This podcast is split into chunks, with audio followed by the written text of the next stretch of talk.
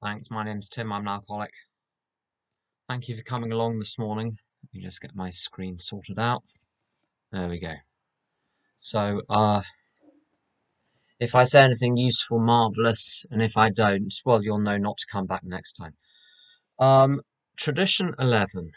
Uh, short form and long form. So the short form, our public relations policy is based on attraction rather than promotion. We need always maintain personal anonymity at the level of press, radio, and films. Long form. Our relations with the general public should be characterized by personal anonymity. We think AA ought to avoid sensational advertising. Our names and pictures as AA members ought not to be broadcast, filmed, or publicly printed. Our public relations should be guided by the principle of attraction rather than promotion. There is never need to praise ourselves. We feel it better to let our friends recommend us. Uh, something I, I'd like to say by way of introduction, I've said it pretty much every other time, but I think it needs saying every time, is that anything I know about the traditions I've learned from someone else. I haven't devised anything myself. I haven't made anything up. All I've done is collected it and passing it on to you. So, um, another thing, I, I, don't think I have said this one before, but again, I think it's useful. Um, uh, a friend of mine, when he speaks, says, I may change my mind on the way home, so if you get a horrible resentment against something I've said, by the time you're writing a column on it and telling your sponsor, I may already be agreeing with you. So do bear that in mind. This is just a snapshot in time. Um, so public relations. It's, this is about public relations and one point about the traditions. So what are the traditions about? If you read the introduction to the traditions in, I think it's in I think it's in Language of the Heart. It says basically it governs two things how the group operates and how the groups relate to the rest of the world. And the later traditions are much more about how we relate to the rest of the world. And so public relations, it's anyone outside AA. Um, so it's how we relate to people outside from the individual level up to the mass level. Now, as usual with this tradition, um, it's controversial. In other words, people disagree about Tradition 11. Um, and I think a lot of the disagreement, I'm hesitant to say is unnecessary, but I think is unnecessary because it stems from not understanding what the words were intended to mean. Um, and there is a problem, actually, if I dare say this, with the wording of Tradition 11. The use of the word promotion, I think, is a mistake, and I'll come to why I think that's a mistake. Um, attraction is really clear. So there's no problem with the word attraction. Our public relations policy is based on attraction rather than promotion. And that's an idea that I think we're familiar with from the big book. So on page 58, if you have decided what you want, uh, that if you if you have decided you want what we have and are willing to go to any length to get it, then you are ready to take certain steps. And so if you've got a sponsee and they don't like what you're suggesting, the conversation's now over. And the relationship's probably over too. what are you going to do? Stalemate well, we're just going to wait until you are, you do want, you know, what I'm offering. And it's fine. If you don't want what I'm offering, there are lots of other people. That's why everyone in AA gets to sponsor. It's not just one person who gets to sponsor. It's because everyone is needed. So, but attraction, is the basic principle. If you want it, fine. If you don't, fine. Um, now, the, the reason why I think the use of promotion is a problem here, so we, we attract rather than promote, is if you look up the word promotion in, let's say, the Oxford English Dictionary, uh, as with most words, there are lots of different meanings, but there's one in particular which appears pertinent, and it's this to publicize or advertise a product, organization, venture, etc., so as to increase sales or public awareness. And then you, you look at, well, what does publicize mean? To make something widely known, to give out information about a product, person, or company for advertising or promotional purposes. Now, the thing is, uh, we're going to come later to why this is the case, but the AA literature, the 12 and 12, the service manuals, the general custom within AA is to do precisely that, to make AA widely known. Have you ever seen a book that AA's published? There are pamphlets for people who aren't yet members of AA. We have a telephone number people can call. That's promotion in the dictionary definition of the word. Um, if if someone writes to AA and it responds and gives information about AA, according to the dictionary defini definition of promotion, you're promoting AA. You're making AA widely known. All the public events, all the public meetings, um, the advertising on television or on buses or on whatever else, whatever other media. I'm afraid that's promotion. It's absolutely promotion. It's advertising. It's pub. It, it's publicization. Um. So it looks like we shouldn't have a tele telephone number. It looks like we shouldn't have. We shouldn't publish anything. It looks like we shouldn't talk to anyone. It looks like if someone's someone if if the government says, "AA, who are you? What are you doing?" Which is, we're not going to tell you. We're secret. Now, the thing about traditions is, and I think I mentioned this point before, if ever you read, and unfortunately I have to for work sometimes, if ever you have to read uh, discussions of legislation about what the legislation means, people will often have recourse to the so-called preparatory materials. So when the legislation was passing through Parliament, there were lots of discussions about what the purpose is, what the intention is, what what were they even thinking, what were they trying to achieve, and you read the legislation in the light of what they were trying to achieve when they wrote it. And so, what do we have in terms of the equivalent in AA? Well, we've got the short form of the tradition, which is the one on the sitting on the wall, which most it's all most people know. God bless him, but it's all most people know. Uh, in terms of other materials, we've got the long form, we've got the 12 and 12, and we've got the Grapevine magazine, in which Bill W. wrote lots of articles about the traditions. And there was an argument at Chelsea Intergroup. I shouldn't have said that, but I've said it now. Uh, there was an ar argument at Chelsea Intergroup a few years ago about whether or not they should have, they should even have a public information officer. Um, so the, the, the role, it was, it came to their attention that the role was vacant. And, and it's, it's established in Great Britain, in the UK, we have public information officers whose role is to give information to the public about AA. Right. But this intergroup, uh, quite rightly, exercised its its right to say, well, do we even want this? Is it in accordance with the traditions? And I think they were reading off the short form. Uh, but half the room was absolutely convinced, yeah, well, if you're giving public information, that's a form of pr promotion. According to the short form, they're right. okay? Not, they're not wrong. They're absolutely right. But the question is, what did what was meant when Bill wrote promotion in tradition 11? Uh, the long form clears this up for us, and then the 12 on 12 and language of the heart go further to, to make it absolutely unequivocal what is meant. You look at the long form and it says something different. It says we think AA ought to avoid sensational advertising. Now, if it was just advertising that was the problem, they would say, we think AA ought to avoid advertising. The fact it says sensational advertising suggests that ordinary advertising is fine, sensational advertising, disaster. Um, it talks about the general principle of attraction rather than promotion, which is from the short form. There is never need to praise ourselves. Um,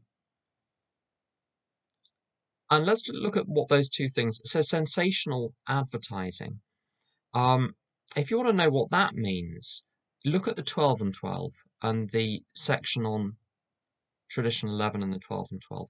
It, what it talks about is political parties advertising the virtues of its leaders, charities showing the names of distinguished persons on the letterhead, publicized leadership. Um, it's talking about, and also just taking the phrase sensational advertising, and there is never any need to praise ourselves. If you look at adverts for products, normally the advert tells you how marvelous the product is and then there's some public figure endorsing how marvelous the product is. So those that's what we're not supposed to do. Um, and then it's it's completely clear. It's absolutely fine to give out information about aa as long as it's neutral rather than sensational and if you look at the advertising in great britain it does it very well so it says uh, if you have a problem with drinking we may be able to help the advert doesn't say, we're absolutely sensational. We're going to solve all of your problems. Treatment centres are a disaster, but come to us, we're much better. That's sensational advertising. Uh, you know, there's no one saying that, that you know, you don't see any faces. You don't you don't have any lurid stories or testimonials or advertorials or any of those uh, any of those very dramatic things. It's all very low, keep it low key. I remember phoning Maureen up when I was around, I was 10 years sober minus two days, and I said very excitedly, I'm 10 years sober. She said, keep it low key. I didn't like this one bit, but I remembered it. Um, so the public information needs to be sober and non-sensational. Don't make extravagant claims. Don't exaggerate. Don't put public figures in there. Uh, don't position ourselves vis-a-vis other organizations. Don't say that everyone else is rubbish. Don't praise ourselves. Just, well, we might be able to help. Give us a call. What could it hurt? You're not going beyond those bounds. And then it's clear what's going on. Letting other organizations praise us. If we do, and this is the great thing, if we do a good job, other organizations will. And I don't know if you're familiar with what Cochrane reviews are, but they're, they're reviews by an independent organization of clinical studies of different treatment approaches and, and, and pharmacological treatments and, and, and non-pharmacological treatments. And the latest Cochrane review of al- uh, treatment for alcohol dependence, or whatever they're calling it these days, is very favourable about AA. It's very favourable about AA vis-a-vis other forms of therapy. The Lancet, the foremost British medical, um, I think it's the foremost British medical publication. Again, very um, uh, talks very favorably about AA and other 12 step fellowships. So we don't need to do it. If you do a good job, eventually someone will spot it. So that's the principle. That's why you don't need to praise ourselves. Um, what else do we need to know? Um, so language, language of the heart. Oh, the other thing, being in the public eye Bill talks a lot about this. You know, they say that if Dr. Bob were in charge of AA, it would still be one group in Akron. And if Bill were in charge of AA, if Bill had been totally in charge of AA, it hadn't been tempered by Dr. Bob, it would have blown up by 1942. That would have been the end of it. Um, so, but Bill is very hesitant to suggest we do anything which places ourselves in the public view uh, um, prominence in AA is a very dangerous. I my experience is a very dangerous thing. Uh, Joe Hawke would say, uh, "Isn't it something to be someone in an anonymous fellowship? Disaster, complete disaster. You know, retreat into the shell. Go back, go and just be in your home group." Um, so it's also to protect the individual against misusing AA for their own purposes or getting too big for their too big for their boots.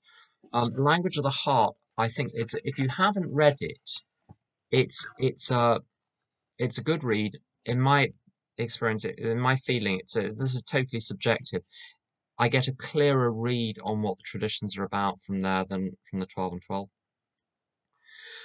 uh, there was a it says some i'm just going to read out some of the quotations which say it better than i can good public relations are aa lifelines reaching out to the alcoholic who still does not know us for years to come, our growth is sure to depend upon the strength and number of these, so we do need public information, otherwise people don't know we're there and they can't find us.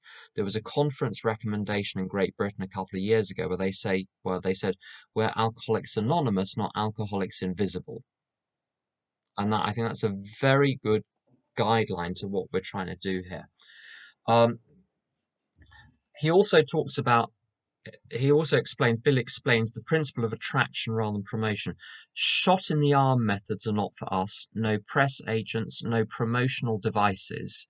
You know, so no one standing in in a in a uh, dress as an inflatable vodka bottle on the corner of the corner of the street. Um, no promotional devices, no big names. Uh, and this is what he talks about um, uh, the, the personal side of things.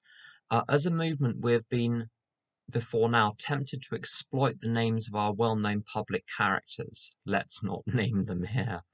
Uh, no member ought to describe himself in full view of the general public as an AA uh, even for the most worthy purpose, lest a perilous precedent be set, which would tempt others to do likewise for purposes not so worthy. So often you have to, in AA tradition, you have to, as it were, prohibit things which are kind of okay in case it opens the door to things which are not so okay. And I think a really good example of that is um, on the literature, not using non AA literature in listed AA groups. And there's loads of great literature that could be used legitimately, which is totally in accordance with AA principles and blah, blah, blah.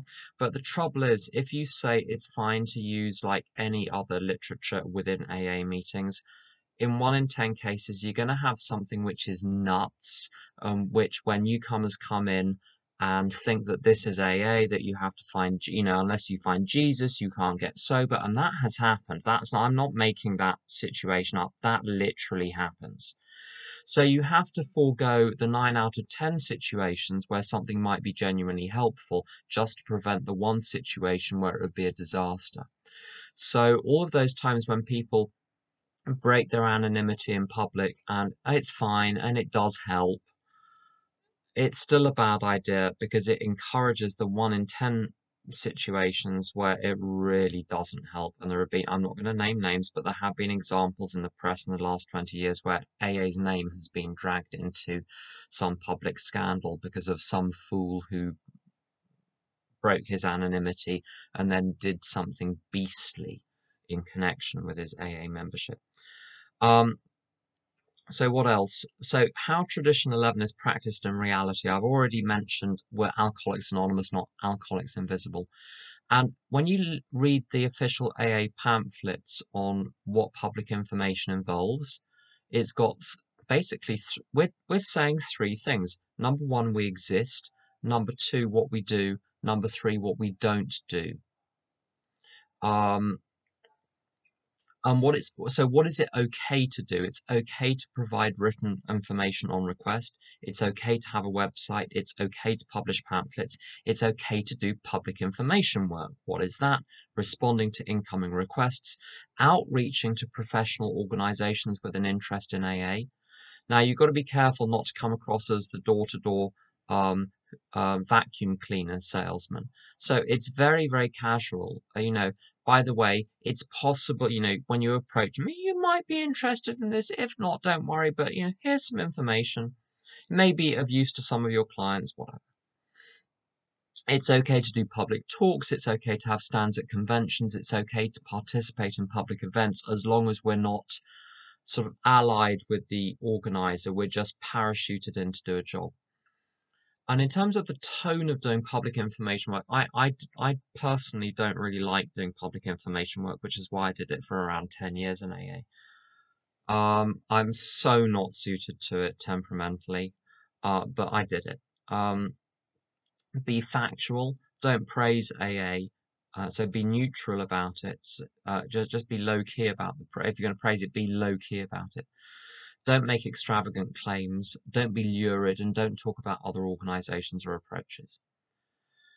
Um, uh, and the stories being anonymised. So don't you know, uh, in armed services liaison, we uh, got people to write lots of stories about their history of being in the armed services and then drinking and then AA. And so, of course, you strip out any information which could enable the individual to be traced. Yeah, with officers, that was more relevant than with the, the squad is whereas it is, you know, there are far greater numbers. It would be harder to trace people. With senior officers, you couldn't. You had to be careful about what you said. Um, and now public anonymity, which is a, a, a, common topic. Let's see if there are any questions. No, no questions on that. There, there, there usually are questions uh, because you start to talk about, you know, can I say that I'm in AA on Facebook? Um, questions like that. So the basic principle is pretty straightforward. Um, it if your full name and picture is there, you can say you're in AA. Oh, sorry, you can say you're in recovery, but you can't say you're in AA. It's linking something, it's linking yourself to the fellowship of AA. Um, a friend of mine who is in the public eye and gets interviewed a little bit. Uh, he, he, he, his work is involved in the recovery field. Uh, he gives lots of retreats and things like that. And he gets interviewed a fair amount by local radio and TV and things. And they, uh, and some of his talks are, you know, put, uh, his talks to outside organizations are put on YouTube and so on. And he doesn't mention AA. What he says is, I got sober. You know, I'm an alcoholic. I got sober through the help of some friends and taking some practical steps. So you can set, you can, you can give the information without linking yourself to the Fellowship of AA. AA is not the only organization which uses the 12 steps. Uh, there are non 12 step organizations which employ the 12 steps. You know, there's certain religious organizations have their own in house treatment programs and they adopt and adapt the 12 steps. So, it, by saying even by saying I've used the 12 steps, you are not saying you're a member of AA. It's linking yourself to the organization, which is the problem, not linking yourself to the principles. And a good example um, of, of this, uh, there was a, a very famous character in the UK. Um, uh, she was a sort of uh, an artist and one of these you know Soho characters, and she was on television in the 1980s and early 1990s on, on various shows. Um, you know those shows they put on like if you don't have any friends you turn on the television and the people there are considerably more interesting than the people you know in real life those types of shows. Um, and she was great. I loved her throughout. She was clearly a drunk as well. I loved her and they had her on this television program where they she got sober oh i don't know maybe five years previously and they had some interviewers, and the interviewers were asking dumb questions. And one of the dumb questions was, So then, you know, she wasn't called Susan, let's call her Susan. So then, Susan, what do you do now you don't drink? And she said, Everything.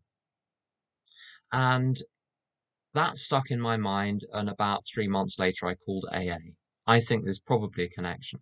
She didn't need to say she was in AA. All she needed to be was someone who was publicly, very, a very public alcoholic and then very publicly sober. Fine. And the reason why it's it's problematical to attach yourself to AA, apart from the self-aggrandizement which I've mentioned and misusing AA for personal purposes.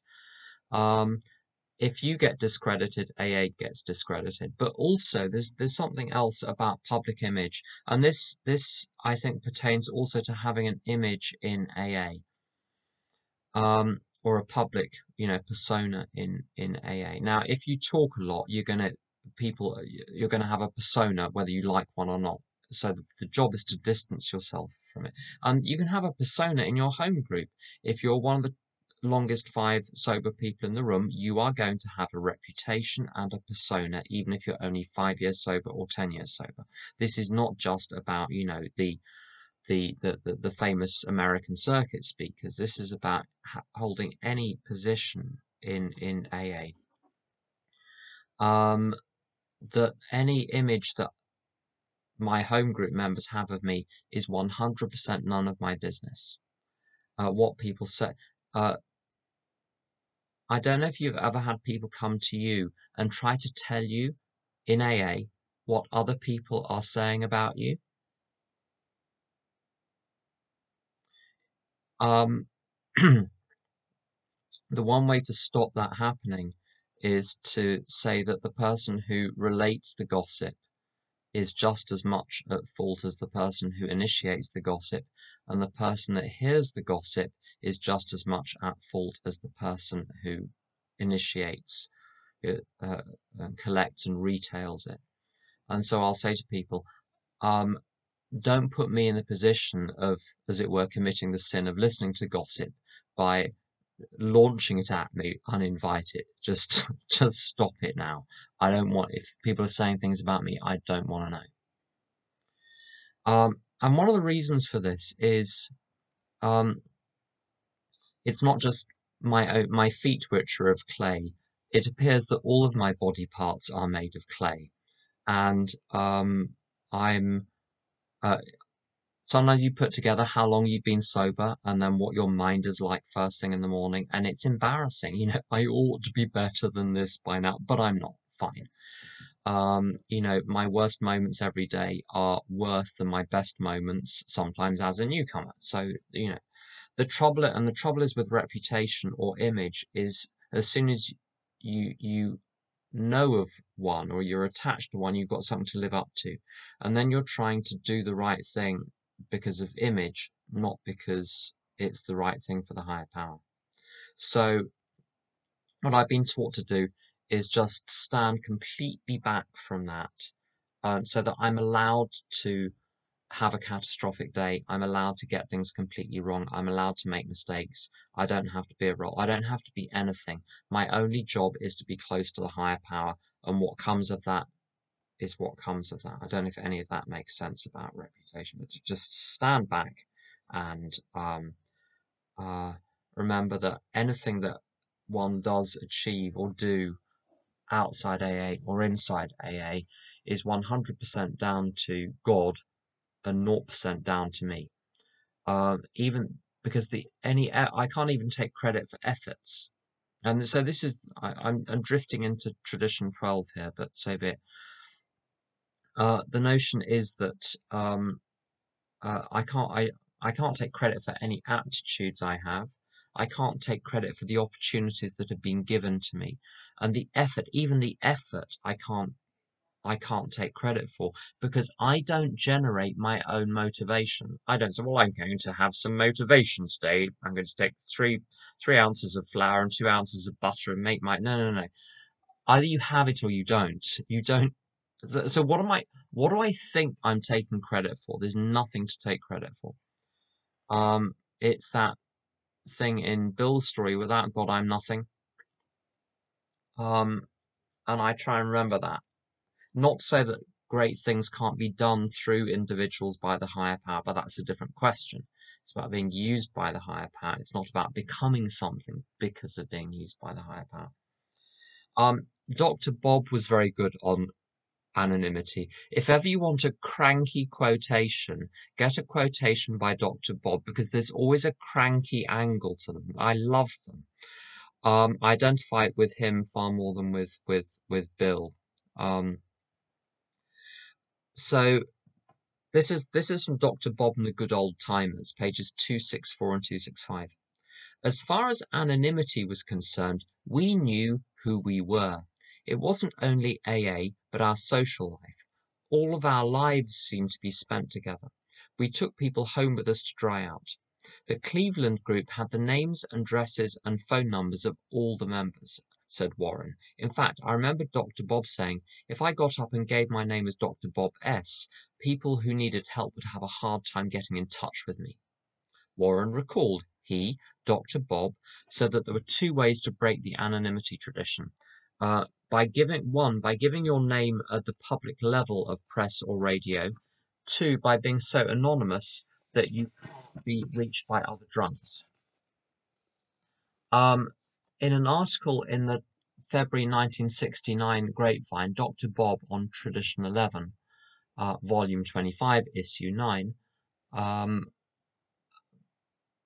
oh, I, I don't understand the grammar of the sentence. Anyway, in that Grapevine article, uh, Dr. Bob commented on the 11th tradition. We need always maintain personal anonymity at the level of press, radio, and films as follows.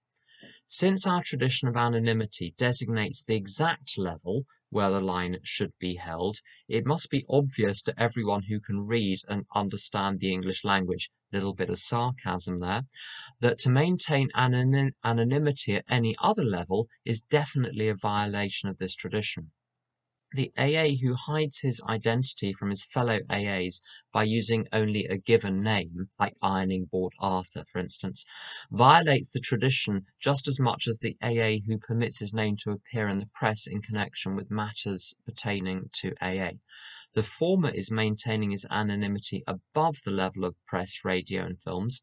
The latter is maintaining his anonymity below the level of press, radio, and films. Whereas the tradition states that we should maintain our anonymity at the level of press, radio, and films. Ernie G. of Toledo, commenting on what he saw to be an increase of anonymity within AA today as compared with the old days, said, I made a lead over to Jackson one night, and everybody's coming up to me and saying, I'm Joe, I'm Pete. Then one of the guys said, Safe journey home. If you get into any trouble, give me a buzz. Later, I said to the fellow who was with me, You know, suppose we did get into trouble on the way home, how would we tell anyone in AA? We don't know anyone's last name. They got so doggone carried away with this anonymity that it gets to be a joke. So, um, my general approach, and, and obviously people are at liberty to do what they want here. Um, I make sure that people around me know my surname. Eh, people in AA around me know my surname, so they know which one, you know, which which of the many Tims to contact. They can pass my name. It's just e- It's just easier to know people's surnames. Um, I want to talk a little bit about uh, oh some questions. Oh goody. Um, what about disclosing that I'm a member of AA when I'm making amends, as suggested in the big book? Well, if it's in the big book, it must be true. Um, so that first question, um, making so do I disclose I'm a member of AA? Well, as long as I'm not making amends at the level of press, radio, TV, or film, I'm allowed to. The question that I the, the approach I always follow with amends is what when working out what to say, what what to disclose, what good will it do? So the options it gives you on page 70, 76, 77 are, you know, you might mention AA, you might mention alcoholism, you might mention God, you might mention spirituality, but it cautions you there by uh, saying you don't want to lead with the chin, you don't want to come across as a religious bore. So the question, what I get the sponsees to, what I do myself, is I mentally walk through the amend. I imagine saying all of those things or not saying all of those things and ask myself what good would it do or how might it stand in the way. Um, there are cookie cutter approaches to AA. And if you've got a cookie cutter approach and it's working for you, wonderful. I'm so pleased for you. But I can report instances of the cookie cutter approach going a little bit wrong. Um, friend of mine, um, let's call her Jennifer, was making amends to someone, and she said she went to the person and said, um, I'm a member of AA. I'm now doing a spiritual program, and part of that spiritual program is that I make amends to all those people I've harmed. And. She, so she did. She cookie cutter. She did it beautifully, and the person said, "Oh, so I'm part of one of those processes, am I? Where am I? Number thirty-seven on the list." So it doesn't always go down well sometimes the people we're making amends to are just a tiny little bit cynical. And the I, and I've that's not the only time I've seen that reaction. That you get that reaction a lot including when you make amends to people in AA. Because it can come across that you're making amends, that you're apologizing for your own spiritual purposes, or to tick a box, or to be a good boy, or not because the person is owed, you know, you should have apologized to them seven years ago and you've waited this time.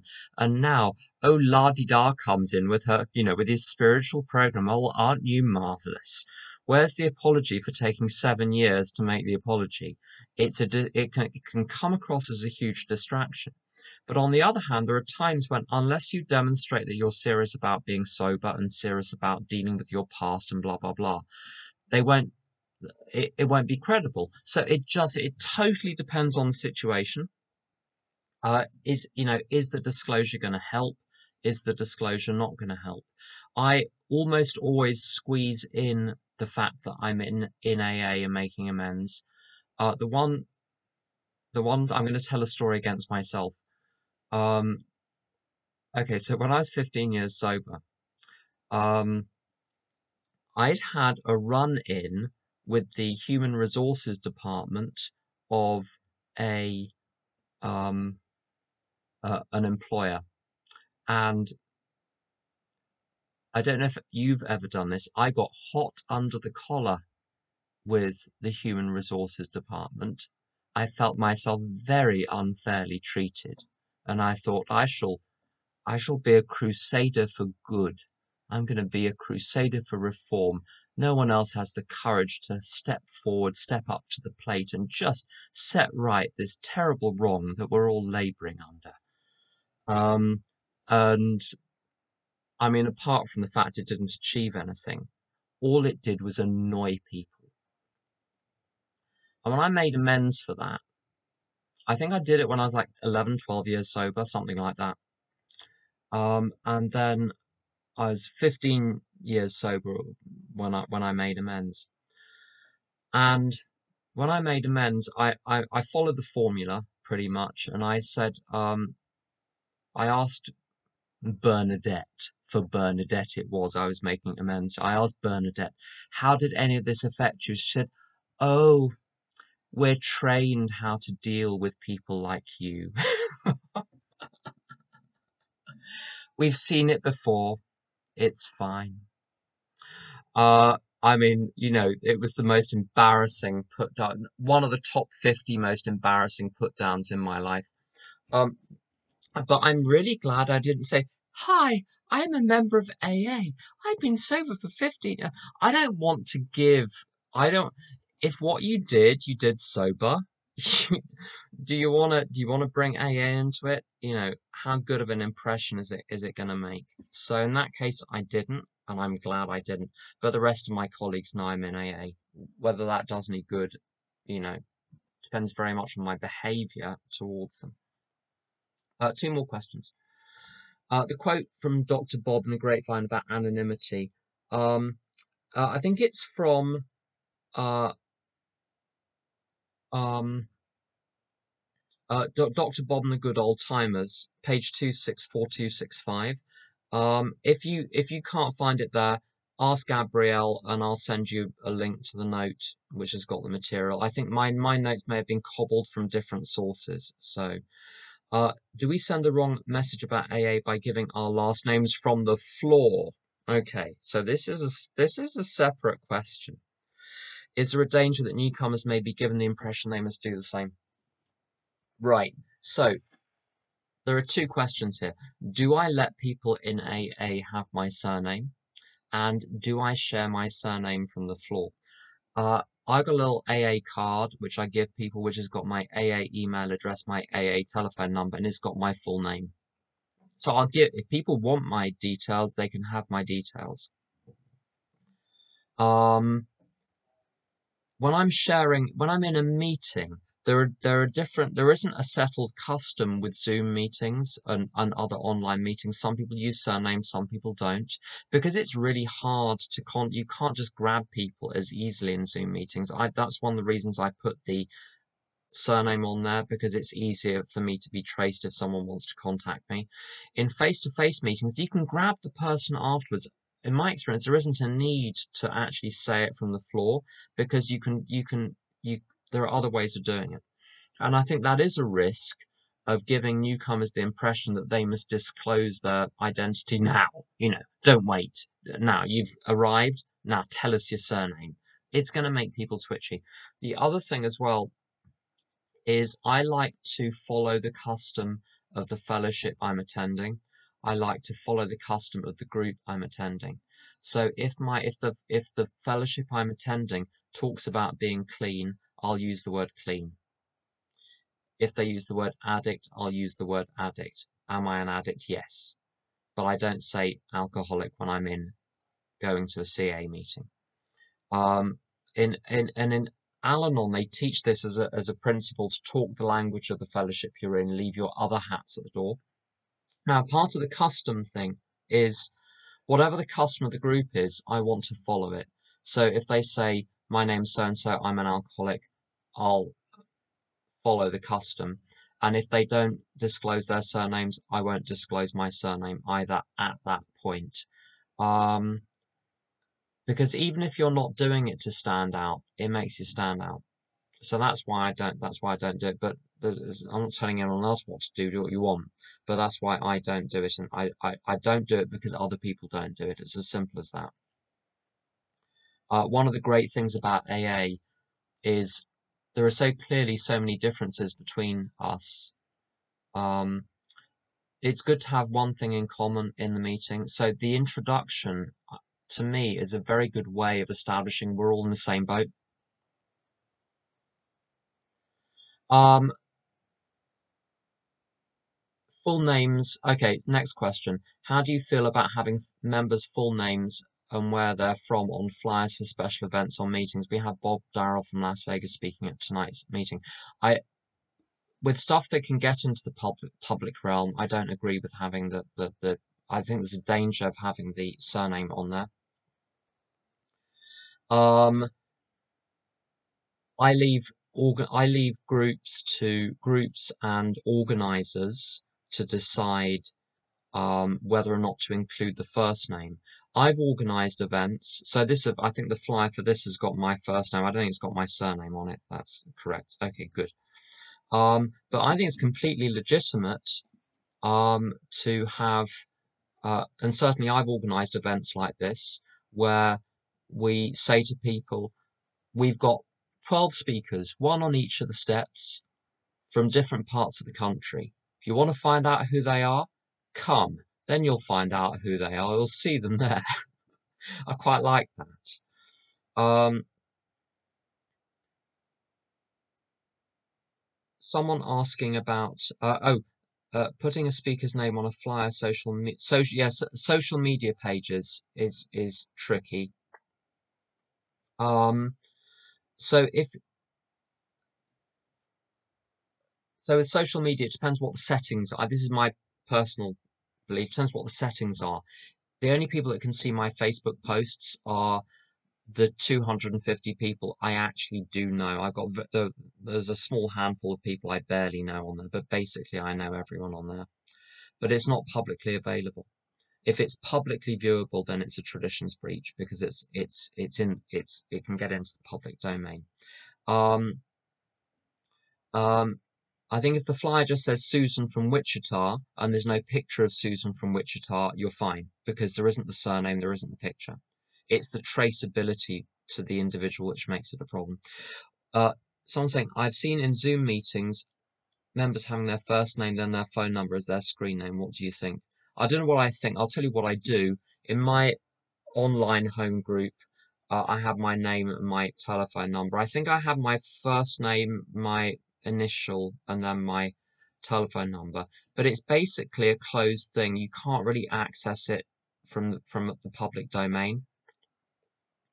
Um, so I want to let and lots of people have contacted me on the basis of me making my number available, and friends of mine have, had a similar experience. So that's all I've got on that. Um, I've got some comments on application of tradition 11 in my own life. Um, so in sponsorship, this attraction, not promotion business, it's for the best of uh, reasons. One can sometimes want sponsees to get well more than they want to get well.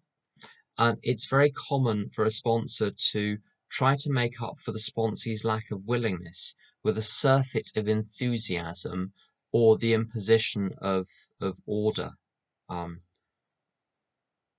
in some way. And I won't even, I know there are lots of sponsors who do this, and if they do this, this is absolutely fine. They'll say, you have to meet me once a week at this time. You have to call me at this time every day. And if you don't, you're sacked. Fine. The, the danger, when I've been on either side of that deal, this is very much a temperament thing. It totally works for a lot of people, but it doesn't work for me because the first time the sponsee calls, you know, as agreed, 9 a.m. Monday morning, they're super enthusiastic. Two weeks later, they're calling, but there's a hollowness in the voice because they're calling because they said they would, not because they, um, not because they actually, not because it talks about in talks about this in the big book. If he is to find God, the desire must come from within. So my deal with sponsees is, um, uh, you call me when you when the desire is coming from within. Now that coming from within could be your own decision to obey spiritual principles, which is level one. It could be level two, which is enthusiasm. That's enlightened self-interest. You do what you do because you want to get the effects you think it will produce. So you do it with gusto. And the third level is zeal, where you're just overflowing with excitement about it for its own sake.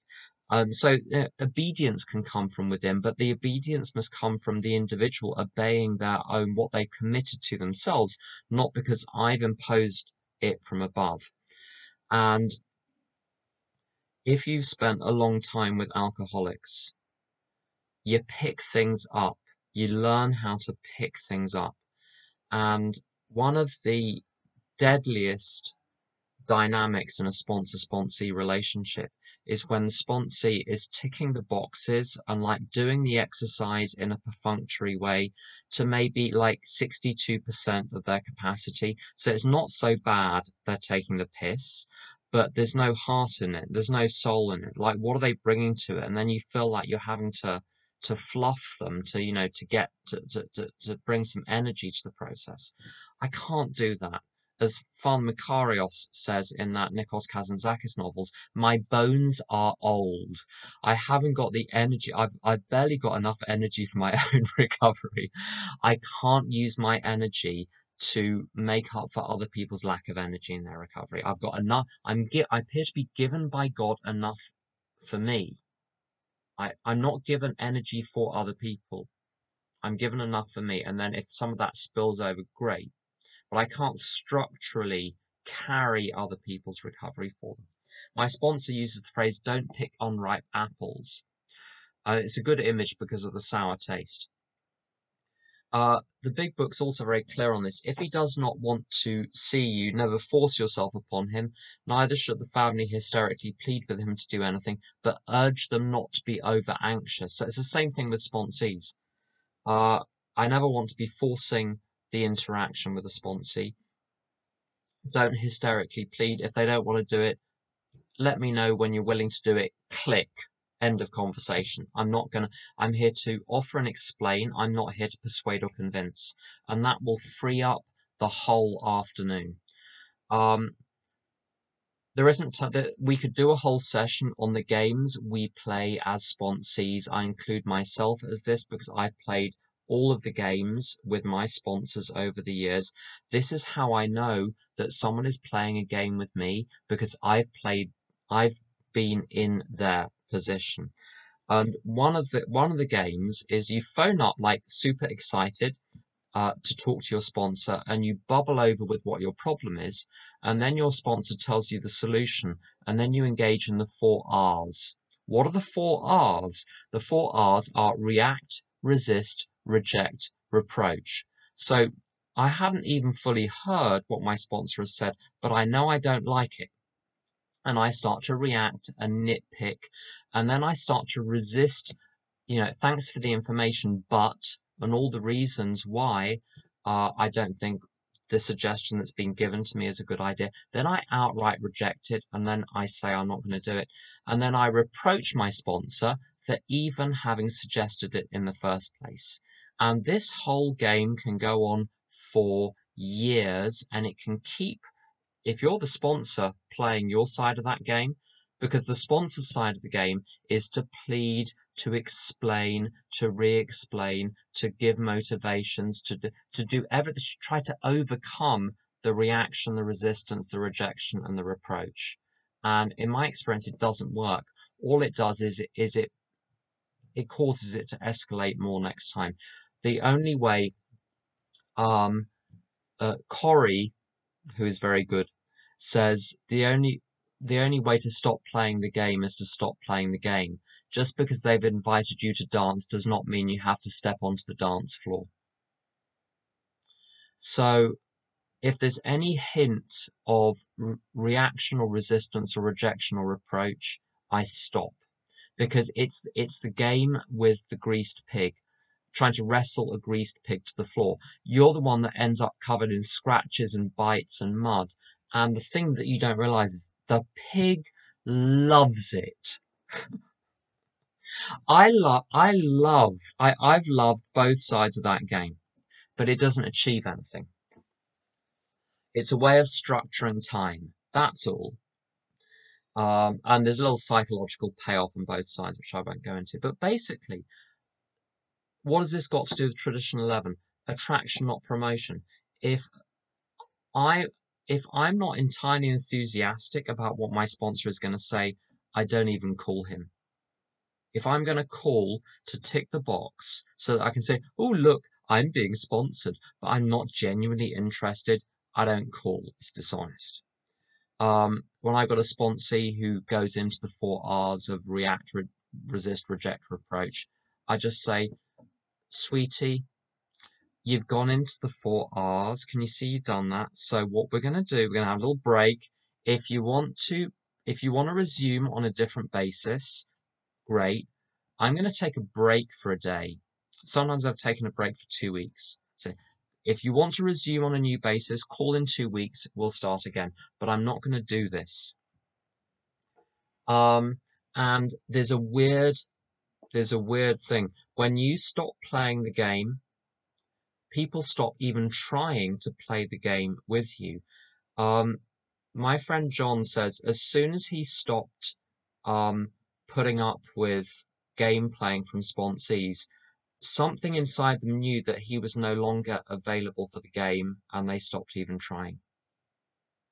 Saves a lot of time. So if people are trying it on with me, it's because I've got the mental equivalent of it there. I've got you know, if you don't want to be treated as a, a doormat, you want to ask yourself why you're printed with the word welcome. The horns in the head of the alcoholic match the holes in the head of the Al Anon. If the alcoholic keeps getting his horns stuck in me, why do I still have holes in my head? Um, someone said to a spiritual advisor, um, I can't believe I was abandoned. And the person and the spiritual advisor said, What makes you so abandonable? I've always got to look to me. If I keep getting burnt by other people's behavior, what decision did I make based on self which placed me in a position to be hurt? But this, this principle of attraction, not promotion, absolutely vital for sponsorship and to be super alert to not making up for someone else's lack of enthusiasm.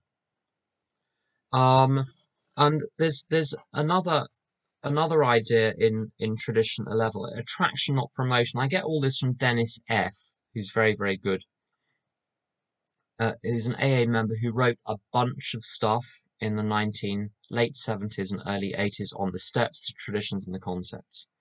I understand he's still alive, like, you know, decades later, so what he said clearly worked one way or another. Um, but he talks about attraction, not promotion, with um, uh, uh, in your relationship with the world generally. So if you want good things, you don't promote those good things in your life. You don't run. So basically, don't run after stuff. Sex, money, power, prestige, comfort, thrills, appearance. Stop running after it. If you if you are a giver, you will attract good things into your life.